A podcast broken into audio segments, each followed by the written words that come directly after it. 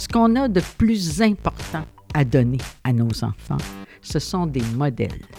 Les modèles parlent beaucoup plus que le discours et même parfois que les expériences.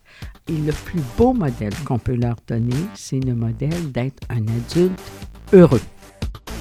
La norme de la bonne mère, ça fait des siècles qu'elle se développe, fait qu'imaginez-vous qu'elle est assez difficile à atteindre. Le seul remède que moi j'ai trouvé à la culpabilité, c'est la responsabilité. Se poser la question, est-ce que j'ai pris mes responsabilités? Un enfant qu'on occupe constamment, que nous, comme adultes, on prend la responsabilité de l'occuper constamment, on le prive de son apprentissage à lui, de dire qu'est-ce que je fais de mon temps, qu'est-ce qui m'intéresse, qu'est-ce que j'ai envie de faire.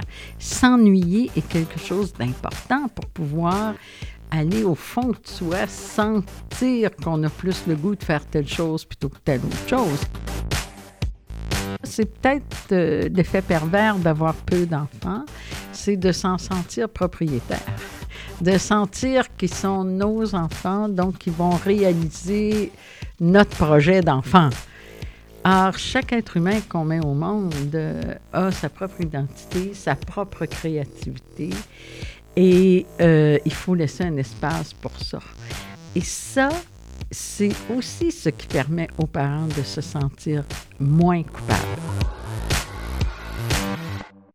Bonjour tout le monde et bienvenue à ce nouvel épisode du balado aider son enfant.com. Je suis Carlo Coccaro et je suis très heureux de vous présenter aujourd'hui une rencontre avec Rose-Marie Charest, ex-présidente de l'Ordre des psychologues du Québec. Alors, cet épisode a été enregistré avant la pandémie de COVID-19, mais l'enjeu abordé est plus pertinent que jamais. Je vous explique, c'est dans nos studios de Laval que j'ai rencontré Rose-Marie Charest, avec qui j'ai abordé la grande question de la conciliation travail-famille. Alors, c'est le meilleur moment pour écouter ce balado-là, parce qu'on sait à quel point la conciliation travail-famille en contexte de confinement peut être un enjeu majeur des familles. Et je suis sûr que ça va vous aider à y voir plus clair pour les semaines et les mois à venir. Bonne écoute tout le monde. Rose-Marie Charest, merci beaucoup d'être venue chez nous aujourd'hui. Ça me fait plaisir. Vous dites que la conciliation travail-famille, c'est une question de faire des choix et de faire des deuils. Oui.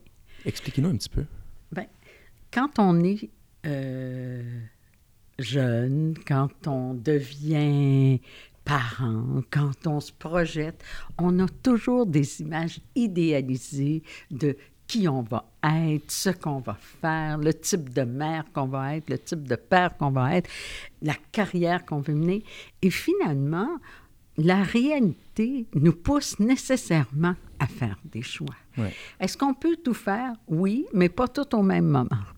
Est-ce qu'on a besoin de se réaliser dans les différentes parties de notre être? Oui. Mais ça, ça nous pousse nécessairement à faire des choix.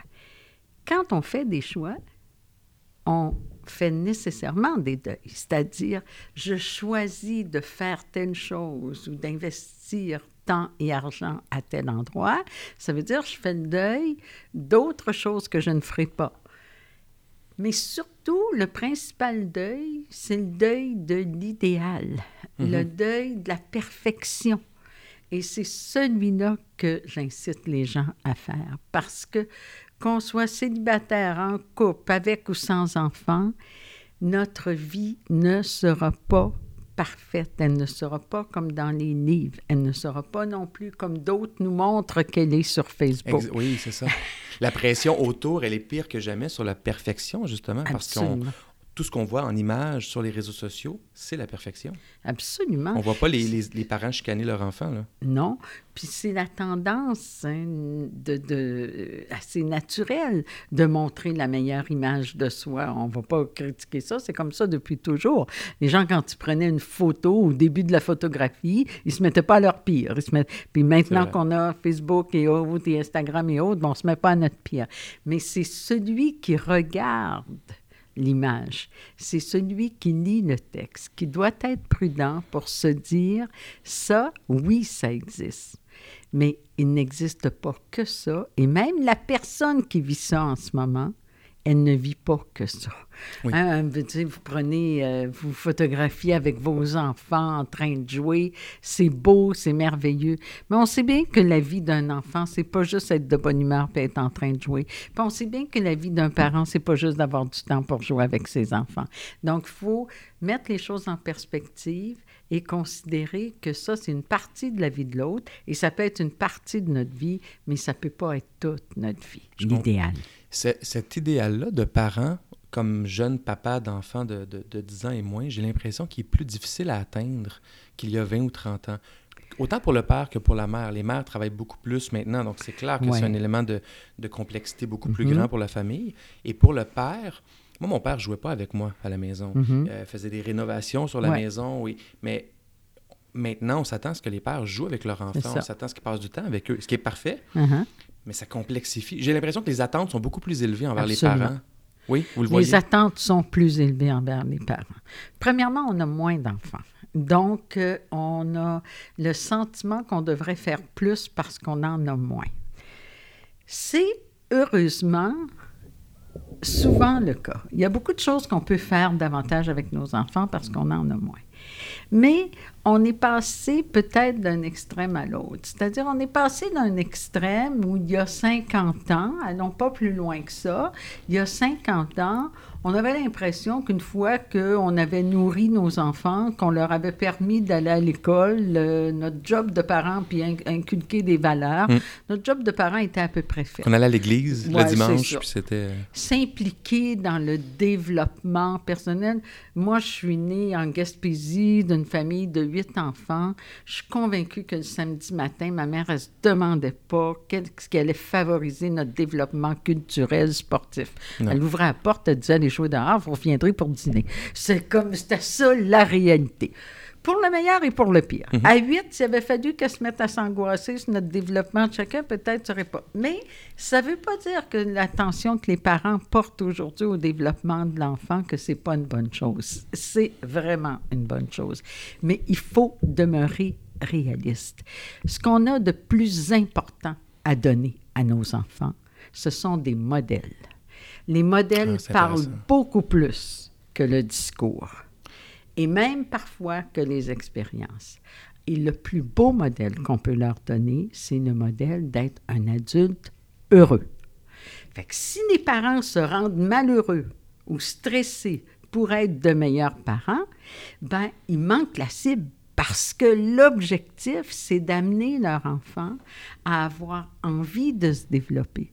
Pour que j'aie envie de me développer, pour que j'aie envie de devenir un adulte, il faut que ça ait l'air heureux sur un adulte. Ouais, ouais. Pour que j'aie envie d'étudier, il faut que ça ait l'air heureux, le travail.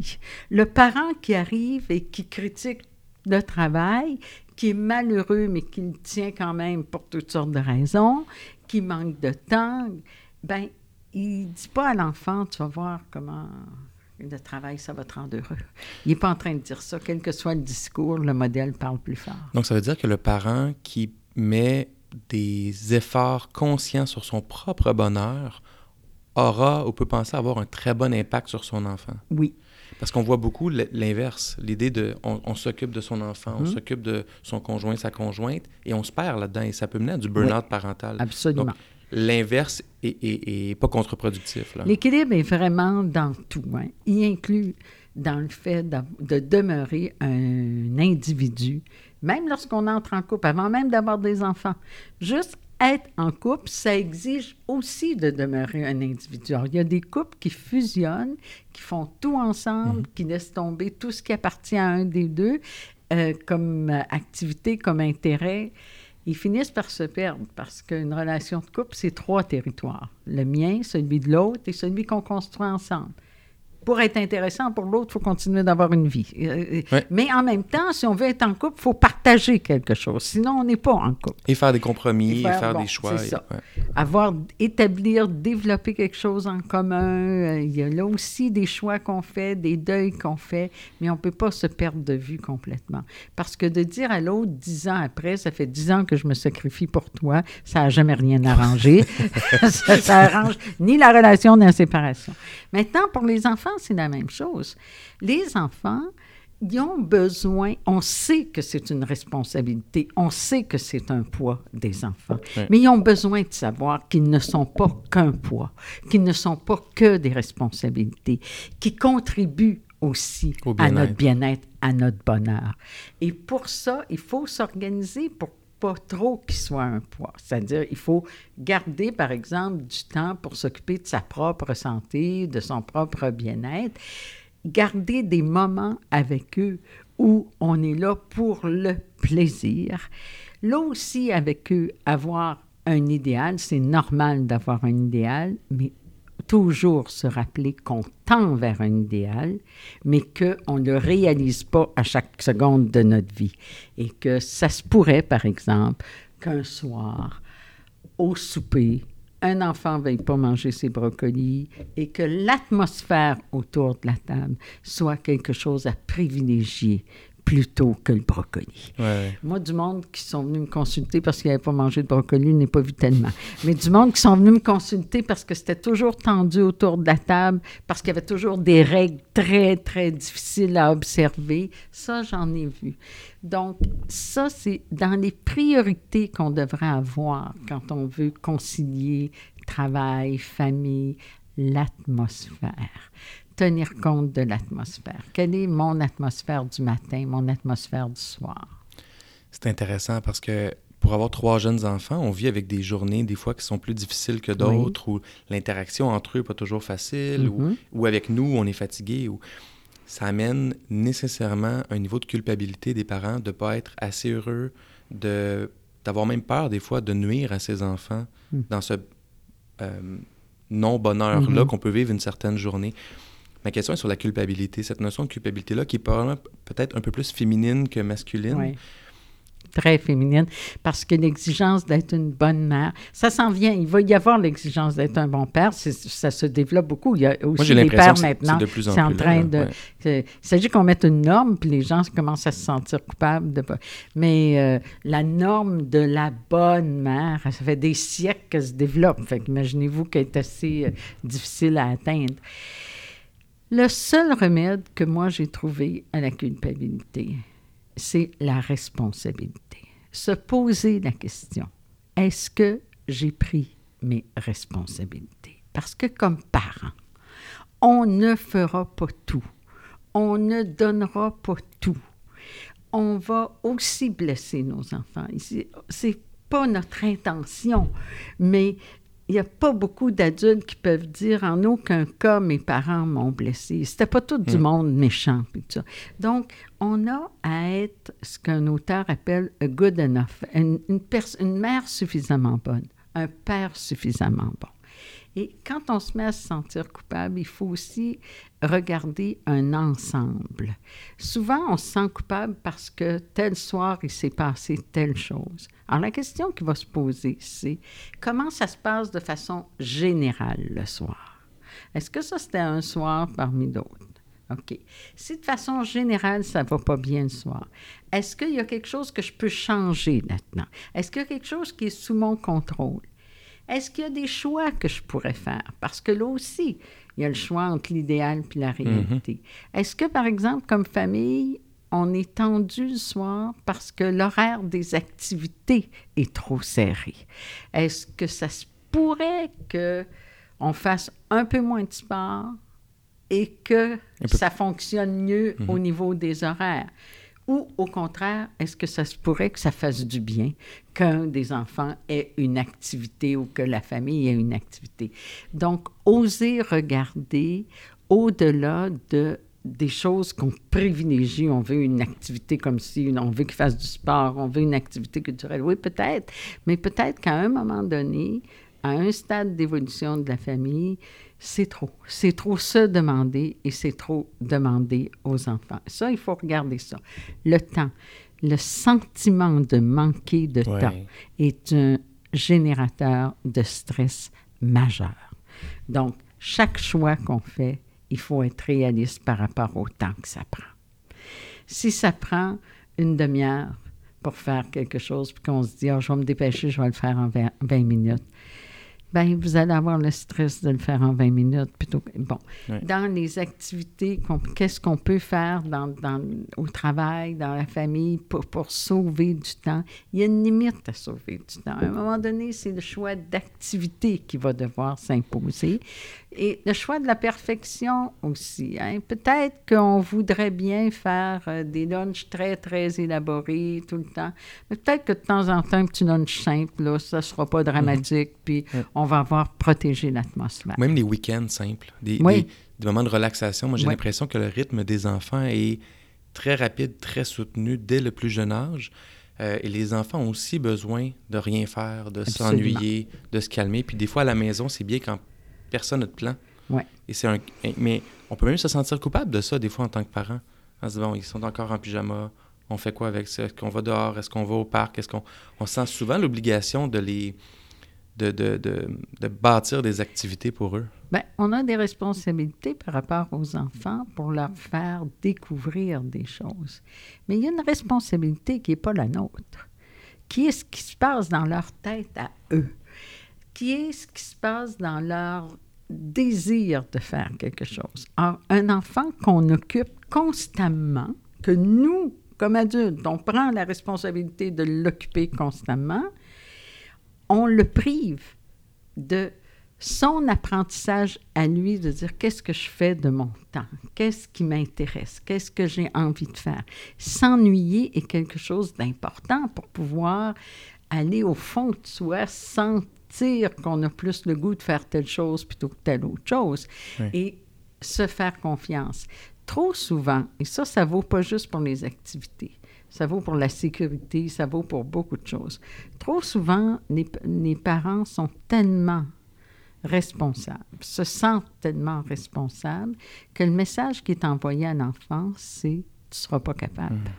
Je m'occupe de toi parce que tu ne seras pas capable de t'occuper. Je m'occupe de ta sécurité parce que tu ne seras pas capable de te protéger. Je m'occupe de t'occuper parce que tu ne seras pas capable de choisir des activités ou d'en développer. Il ne faut jamais minimiser le message qu'on envoie quand on fait ça. Évidemment, selon l'âge et tout ça, souvent, on a besoin davantage d'encadrer ou de proposer.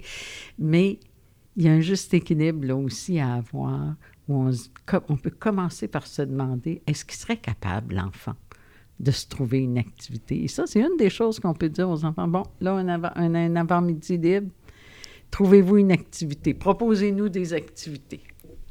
Ça me fait penser à c'est tellement vrai parce que le message qu'on donne à notre enfant, c'est « tu es capable de t'organiser, tu es capable de faire les activités ». Parce que le parent d'aujourd'hui, les parents, disons, revenons aux parents d'il y a 30, 40, 50 ans, mes parents à moi et les autres générations avant, c'est des parents que moi je qualifierais plus des parents policiers. Il y a des règles, tu appliques ou tu appliques pas, il y a des conséquences. On n'est pas dans la grande psychologie, on n'est pas dans « tu suis les règles », puis c'est souvent sec et dans la façon de la transmettre. Là, on est rendu des parents vendeurs. On essaie de vendre des activités à nos enfants. Quasi psychologues aussi. On s'intéresse énormément au bien-être, puis au sentiment d'estime, puis de confiance personnelle, au stress, à l'anxiété. Est-ce qu'on est allé trop loin? Est-ce qu'on va trop loin, les parents d'aujourd'hui, dans cette mentalité-là de vouloir impliquer son enfant? Certains vont trop loin, dans le sens où certains... Et là, c'est peut-être l'effet pervers d'avoir peu d'enfants, c'est de s'en sentir propriétaire, de sentir qu'ils sont nos enfants, donc ils vont réaliser notre projet d'enfant. Or, chaque être humain qu'on met au monde a sa propre identité, sa propre créativité, et il faut laisser un espace pour ça. Et ça, c'est aussi ce qui permet aux parents de se sentir moins coupable et moins hyper responsable. Chaque personne a son histoire. Or, et ce n'est pas l'histoire que le parent a écrite avant qu'il vienne au monde. Il va faire son chemin. On est comme parents, on propose, on balise. Mais à l'intérieur de ça, un choix doit s'exercer. Et dès qu'un enfant peut exercer un choix, le rôle du parent, c'est d'établir les possibilités puis de le laisser choisir parmi ceux-là. Évidemment, si un enfant fait toujours les mauvais choix, là, on va voir à quelque chose. Là. Mais la plupart, développer sa capacité de choix, développer sa capacité de s'affirmer, c'est vraiment un cadeau à faire à un enfant que de lui permettre ça. Cette capacité de s'affirmer vient avec des défis à l'intérieur même de la famille. Ouais. Entre les enfants, quand il y a plus d'un enfant, et avec les parents. Moi, ce que j'ai vu personnellement, c'est que mes trois enfants sont complètement différents. Ils ont des personnalités différentes, des besoins différents aussi, des défis, des forces qui sont différents et souvent très complémentaires. C'est beau à voir. Ça amène un défi, justement, de bien communiquer avec chacun d'entre eux et faire en sorte qu'eux soient en mesure de bien communiquer avec nous et avec leur dans mon cas, leur frère, mais leur frère ou leur sœur. C'est un défi du quotidien, ça. Est-ce que vous avez des trucs pour aider les familles avec ça? Parce qu'on en côtoie beaucoup de familles, puis j'ai l'impression que c'est un enjeu, la communication entre les membres de la famille. Bien, le problème en famille, c'est que souvent, on porte beaucoup, beaucoup attention à ce qu'on dit et peu attention à ce qu'on entend. Je dirais que j'ai pas de truc, mais l'orientation que je donnerais, c'est demeurons curieux. Okay. Restons curieux. Puis entraînons les enfants, par exemple, à dire « Attends, ton frère, il est différent de toi. Écoute, voir pourquoi il dit ça. » Essaye de comprendre. Essaye. Plutôt que de lui dire « Tu ne devrais pas dire ça, tu ne devrais pas faire ça », éveillons sa curiosité à comprendre, sa curiosité à décoder. La communication, c'est vraiment, il y a une dimension intellectuelle, il y a une dimension cognitive, évidemment, il y a une dimension affective et il y a une dimension de la personnalité. Tout le monde ne communique pas de la même manière. Il faut accepter les modes de communication qui sont différents d'une personne à l'autre.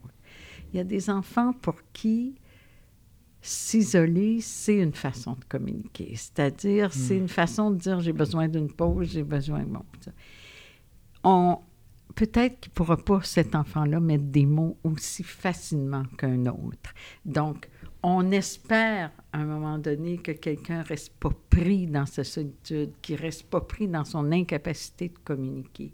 Mais on ne veut pas non plus imposer une façon de communiquer, la nôtre, qui serait la bonne et que tout le monde devrait adopter.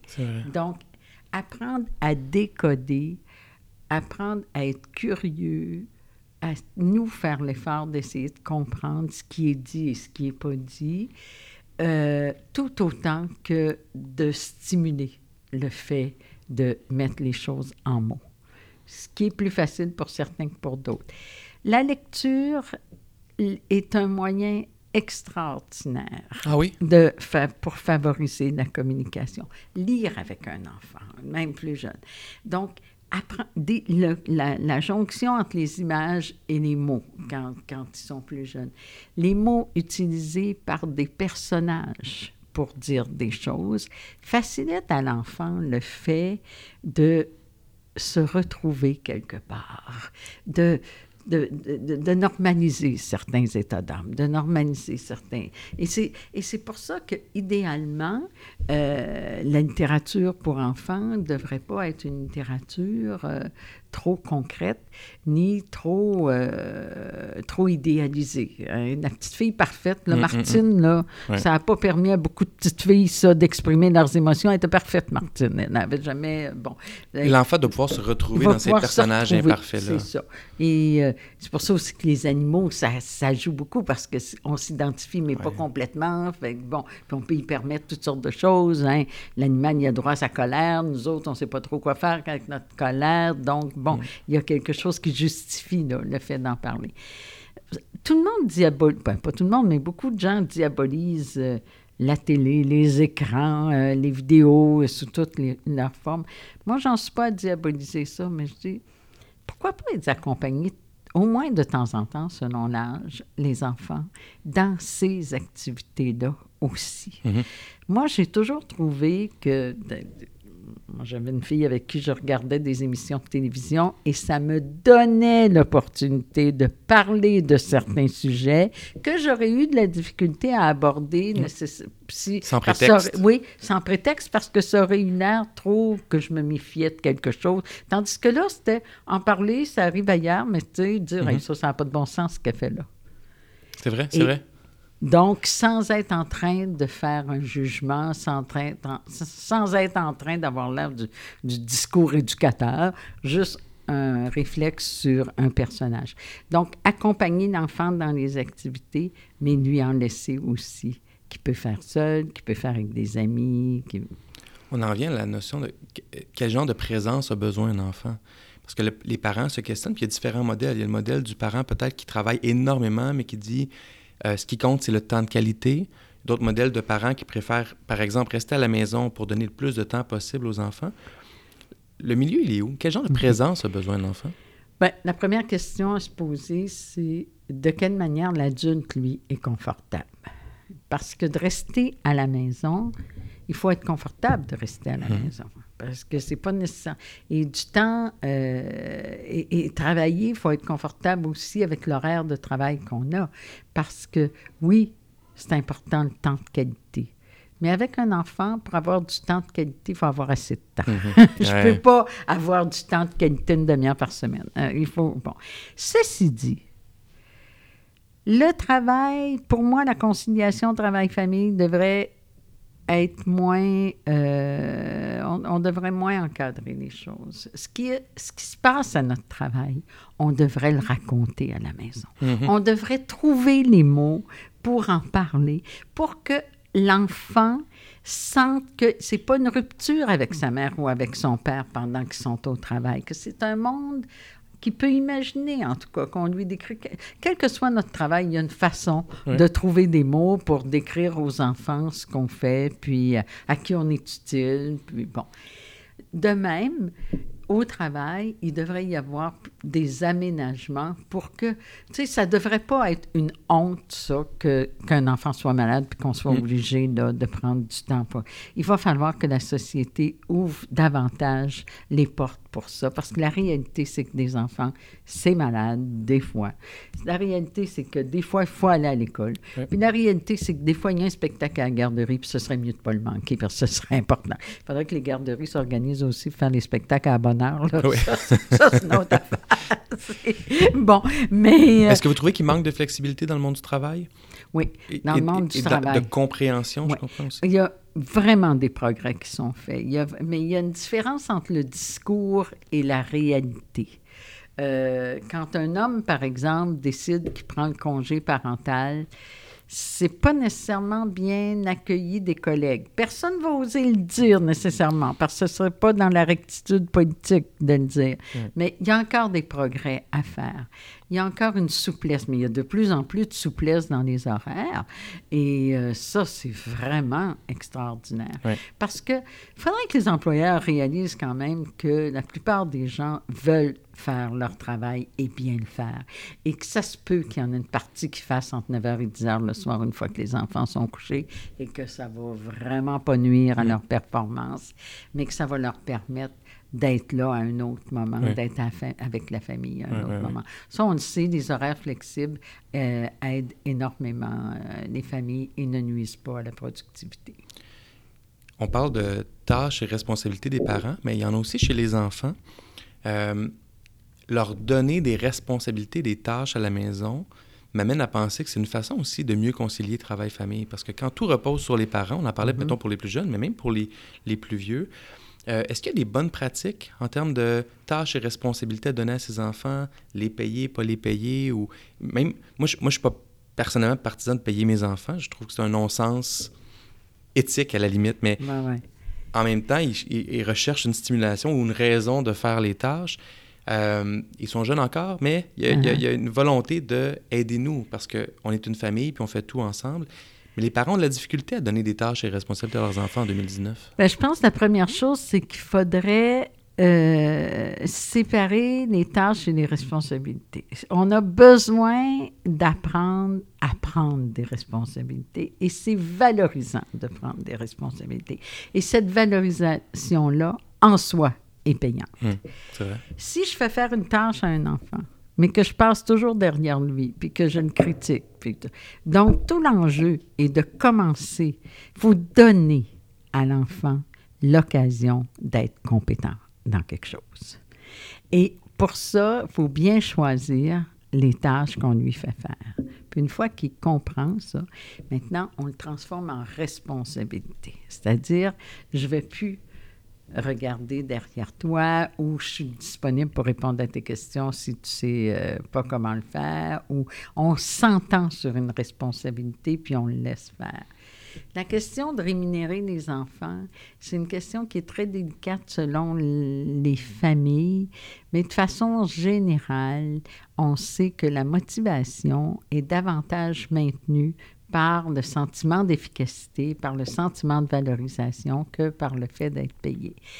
Et de façon générale, ça pourrait entraîner de la rivalité entre enfants, par exemple. Hein, celui qui est trop jeune pour faire une tâche qui serait rémunérée, puis ça.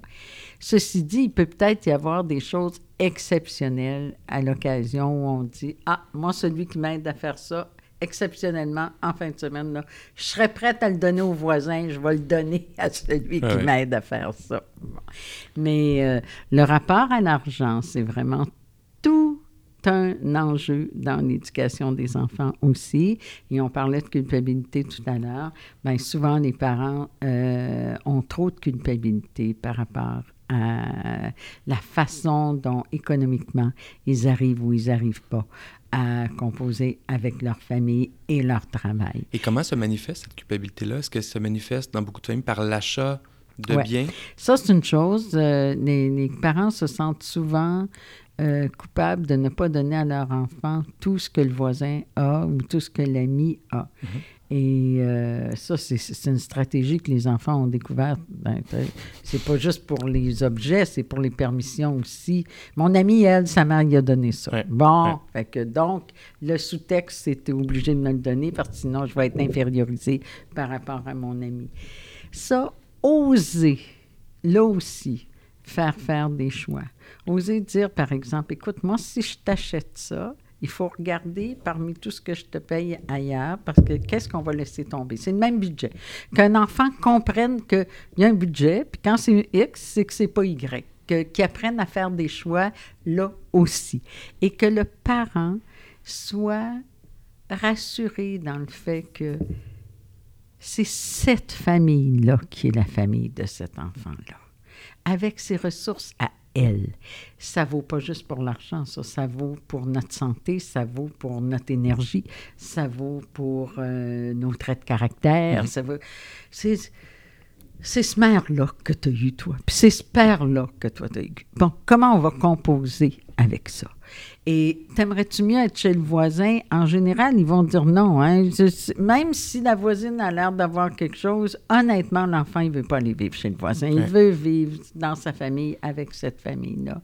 Donc, il faut arrêter de penser, là aussi, qu'on doit être le parent gonflable. Ben, on parle qui rejoint son voisin dans tout. Faut de ne pas avoir peur de rejeter cette comparaison-là en disant... Tant mieux pour eux. Nous, c'est pas ça. Mais nous, c'est pas ça. Pour nous, telle ou telle raison. Ou... C'est ça. Puis ils vont apprendre comme ça que vous, comme parents, on s'affirme. C'est le meilleur modèle. C'est vrai. Moi, même si les autres le font, moi, ça correspond pas à mes valeurs. Puis moi, j'ai pas envie de mettre de l'argent là-dessus ou du temps là-dessus parce que je privilégie autre chose. Bien, ça montre à l'enfant que ce qui mène dans ma vie, c'est moi. C'est pas les autres. Alors, c'est quand même un très beau modèle à l'heure de... Cette autonomie-là. Ouais. En terminant, j'aimerais vous amener sur le dossier des élèves qui ont des difficultés ou des troubles d'apprentissage, qui vivent avec des grands défis au quotidien et qui ont des parents derrière eux qui, pour lesquels, disons, que ça alourdit le défi du quotidien d'avoir un aider, par exemple, un enfant qui a un trouble d'attention ou dyslexique ou dysphasique dans ses devoirs ou dans son cheminement scolaire. Ma question est toute simple, c'est... Si vous aviez un message à donner à ces parents-là pour leur permettre de mieux outiller leurs enfants, pas pédagogiquement parlant, mais au niveau de leur estime ou psychologiquement parlant, ce serait quoi? Qu'est-ce que le parent peut faire ou ne pas faire?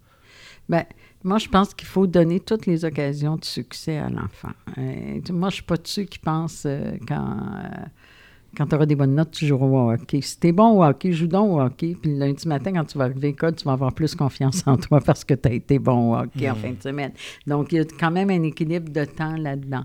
Donc, reconnaître avec l'enfant la difficulté. Reconnaître que pour lui, c'est pas facile. Et donc, lui, son gros défi dans la vie, lui, c'est ça. Ça va être ça. Il y en a d'autres qui ont d'autres défis. Lui, c'est celui-là. Mais lui faciliter la vie par ailleurs. Donc, tu as assez fait d'efforts là-dedans, bon, tu sais. Et reconnaître tout ce qui peut être exigeant pour lui. Puis évidemment, comme parent, aller chercher de l'aide quand les limites sont atteintes, parce que c'est pas parce qu'un enfant a plus besoin d'aide pour ses devoirs que le parent arrive nécessairement du travail frais et dispos. Donc, et là, il y a des choix, il y a une réalité qui s'impose. Est-ce que c'est réaliste que c'est moi qui va lui faire ses devoirs à tous les soirs? Est-ce que c'est réaliste que je prenne tel emploi pour arriver à telle heure à la maison, compte tenu de ce contexte-là? Ouais. Donc, regardez cette réalité-là en face, en parler avec l'enfant, essayer toutefois qu'il reconnaisse ce qu'on fait pour lui, mais de ne pas lui faire sentir qu'il est un poids si lourd à traîner dans la famille à cause de son déficit, lequel, lui, n'a pas choisi non plus. Tout à fait. Et qui vient avec des forces aussi, souvent. Ouais. Donc, c'est là où on peut capitaliser sur le succès, les réussites, en valorisant le talent de l'enfant. Absolument. Ben, un enfant, d'ailleurs, qui a des contraintes ou qui a un déficit, très souvent va développer une force de caractère ailleurs ou un talent ailleurs. Donc, il faut aussi avoir ça en tête. Merci beaucoup. Ça m'a fait plaisir.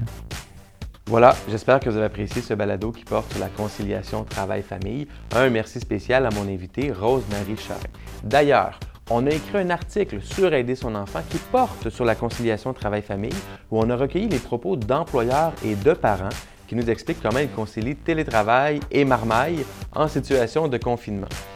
Et merci à Rose-Marie Charest aussi qui a collaboré à un autre article qu'on a écrit avec Mme Jeannette Bertrand sur les relations intergénérationnelles, article que je vous invite à consulter aussi sur le portail aider son enfant.com et qui est disponible gratuitement. Alors un grand merci à vous et je vous dis à très bientôt.